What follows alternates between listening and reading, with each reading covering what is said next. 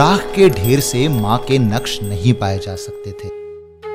पर हाथ अस्थियों से छुआ तो सारे बदन में एक झुरझुरी सी हुई। लगा, हाथ एक आत्मा से छू गया है। राग भी शायद एक बुक्कल की तरह है। बाहर से ठंडी पर भीतर से गर्म। रखी मौसी ने एक सुर्ख कपड़े में अस्थियों की पोटली बांधकर पकड़ा दी तो उसकी और निधि महाराज की नज़र बचाकर मैंने वो पोटली अपने माथे से लगाई। ये किसी चौथे या क्रिया की रस्म नहीं थी, पर लगा, ये उस गुमनाम दिन को मेरा प्रणाम था, जब इस माँ ने मुझे लोगों की नज़र बचाकर अपनी बुक्कल में लपेट लिया था। पता नहीं, उस दिन कौन सा वार था और क्या तारीख थी। इतिहास तारीखों का मोहताज होता है। पर कई नसीब ऐसे होते हैं जो किसी तारीख के मोहताज नहीं होते। लगा, एक माँ को जब बेटा मिलता था, वो 24 बरस पहले की बात थी। पर एक बेटे को जब माँ मिली, वो आज की बात है। पता नहीं ये वक्त का कर्म होता है या कहर, जब कोई किसी को मरने के बाद मिलता है। पर रात भर मन स्थिर और शांत रहा। सुबह सुबह रखी मौसी ने अपने नियम से चाय बनाई, फिर नमक अजवाइन की रोटी खिलाई। लगा, माँ ने मरकर भी ये रखी मौसी एक आशीष की तरह दी हुई है। पर अभी मन कुछ चौंक सा गया है। खाली था। कॉलेज में तार देकर अभी और पंद्रह दिन की छुट्टी ली हुई है, इसलिए वक्त काटने के लिए निधि महाराज वाले मंदिर की ओर चला गया था। अभी मंदिर की दहलीज पर ही था कि दरवाजे से लगकर खड़ी एक लड़की ने हाथ में कागज़ थमाया और आँखों से उछल हो गई। ये भी न पूछ पाया कि ये कागज़ क्या है। पूछ भी नहीं पाया और उस कागज़ थमाने वाली को पहचान भी नहीं पाया। फिर मैं मंदिर के भीतर नहीं गया। उल्टे पाँव घर लौट आया। कागज़ को वहाँ लोगों के भीड़ में खड़े होकर पढ़ना मुनासिब नहीं लगा। घर पहुंचकर पढ़ा है। एक खत है जिसमें पता लगता है कि वो लड़की मेरे दूर के रिश्ते के चाचा जनक की बेटी है। याद नहीं आ रहा कौन सी बेटी। देर हुई। चाचा जनक की दो छोटी छोटी बेटियों को देखा था, जिनमें से एक को बड़ी कहते थे, एक को छोटी। उनके नाम मुझे याद नहीं। खत में जो नाम लिखा हुआ है, वो है जानकी। पर यह नहीं पता कि बड़ी है या छोटी। खत बड़ा रोमांटिक है। कि वो मुझसे प्यार करती है और सिर्फ़ मेरे साथ ब्याह करेगी। लिखा सिर्फ़ इतना है कि मैं जब जब हॉस्टल से छुट्टियों में आया करता था, वो मुझे छुप छुप के देखा करती थी। यह भी लिखा हुआ है कि उसके माँ बाप इस रिश्ते के लिए कभी नहीं मानेंगे। फिर भी वो माँ बाप से चोरी छुपे मेरे साथ ब्याह कर लेगी। बहुत सादा और अल्हड़ सा खत है। पर रोमांटिक है, इसलिए हैरान होकर मैंने उसे तीन चार बार पढ़ा है। यह भी हैरानी है कि जनक चाचा यदि समाज के सामने मुझे दत्तक पुत्र कहकर माँ को अग्नि देने के लिए तैयार हुए थे तो क्या अपने घर में उन्होंने यह बात अपनी बेटियों को नहीं बताई थी? पर यह बातें शायद समाज के लिए होती है। समाज के लिए नहीं यह भी हो सकता है कि रोमांस के लिए नहीं। यह भी हो सकता है कि रोमांस इसी विद्रोह से पैदा हुआ हो। रखी मौसी, मुझे फिर घर लौट आया देखकर चाय का प्याला पूछने के लिए आ गई है। उसे खत के बारे में कुछ कहना या बताना नहीं चाहता था, पर सहज मुँह से निकल गया। मौसी, जनक चाचा की दो बेटियाँ हुआ करती थी छोटी छोटी सी, मैंने देखी थी। भला क्या नाम थे उनके? मौसी ने त्योरी चढ़ाकर मेरी ओर देखा और कुछ बताने की बजाय पूछने लगी, तुम्हें उनसे क्या लेना है? वो तो निगोड़ा सारा परिवार ही तुम्हारी जान का दुश्मन है। मुझे हँसी आ गई। मैंने कहा, जानता हूँ।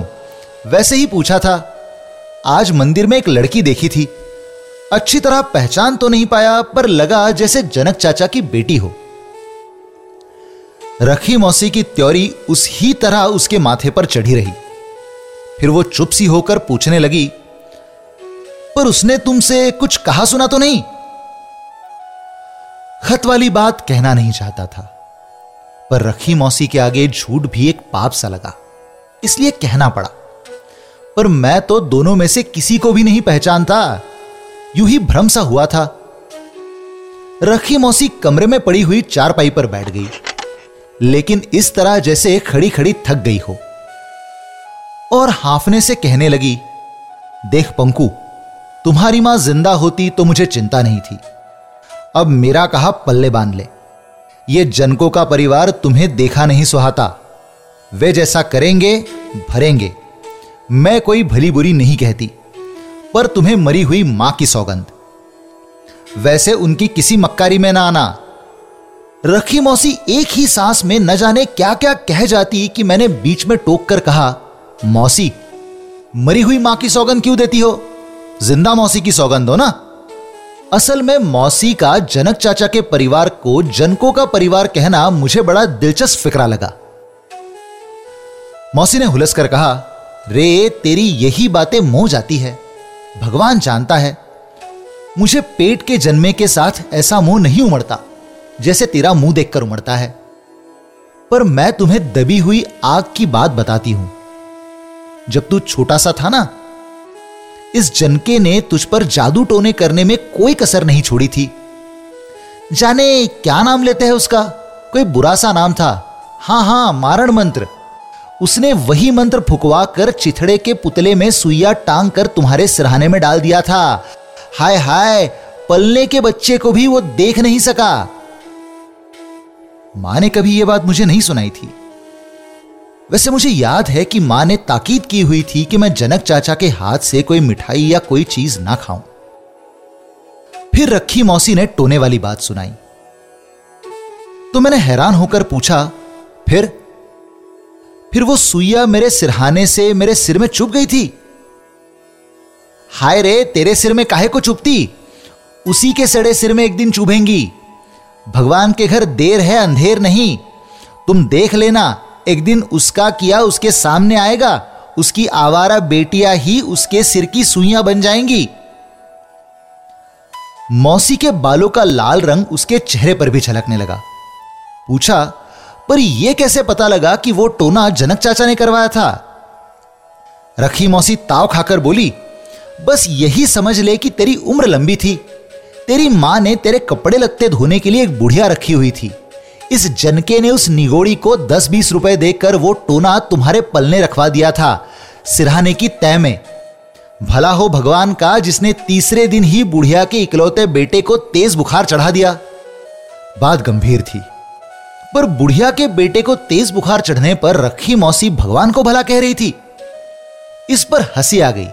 कहा अच्छा भगवान ऐसे भले काम भी करता है। जैसा कोई करे, तैसा भरे तो भगवान का न्याय होता है। तभी तो वो बुढ़िया अपने किए पर डर गई और रोती हुई आकर तुम्हारी माँ के पैरों में गिर पड़ी। सो उसी ने बताया कि जनक चाचा ने उसे दस बीस रुपए देकर वो सुइया मेरे पलने रखवाई थी। हाँ, सब कुछ मुँह से उगली। रोए जाए और साथ ही जनकों को गालियाँ दिए जाए कि उसी के पाप ने उसके बेटे को फूंक कर बुखार चढ़ा दिया। मैंने उठकर रखी मौसी के कंधे पर हाथ रखा। फिर उसके साथ चारपाई पर बैठता हुआ पूछने लगा, पर मारण मंत्र मेरी जगह उसके बेटे के पास चला गया? रास्ता कैसे भूल गया? रखी मौसी भी मेरी बात पर हंस दी फिर गंभीर होकर कहने लगी, तुम भले ही किसी सयाने से पूछ लो, ये काले जादू उलट कर उन्हीं पर जा पड़ते हैं जो करते हैं। वो तो ठीक है, पर उसे उल्टे पाँव जनक चाचा के घर जाना चाहिए था।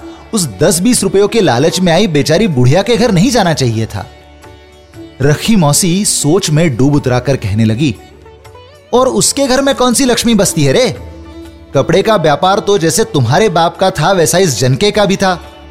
ये तुम्हारे बाप के कामों में बरकत थी कि उसके मरने के बाद भी तुम्हारी माँ उसी पैसे से गुजर बसर करती रही।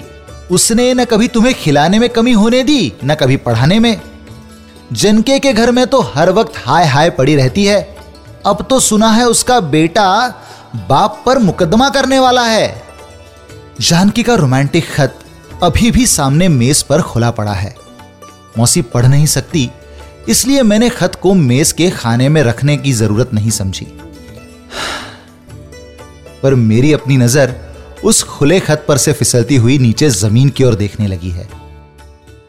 जैसे उस खत के अर्थ नीचे कहीं ज़मीन में दबे हुए हो।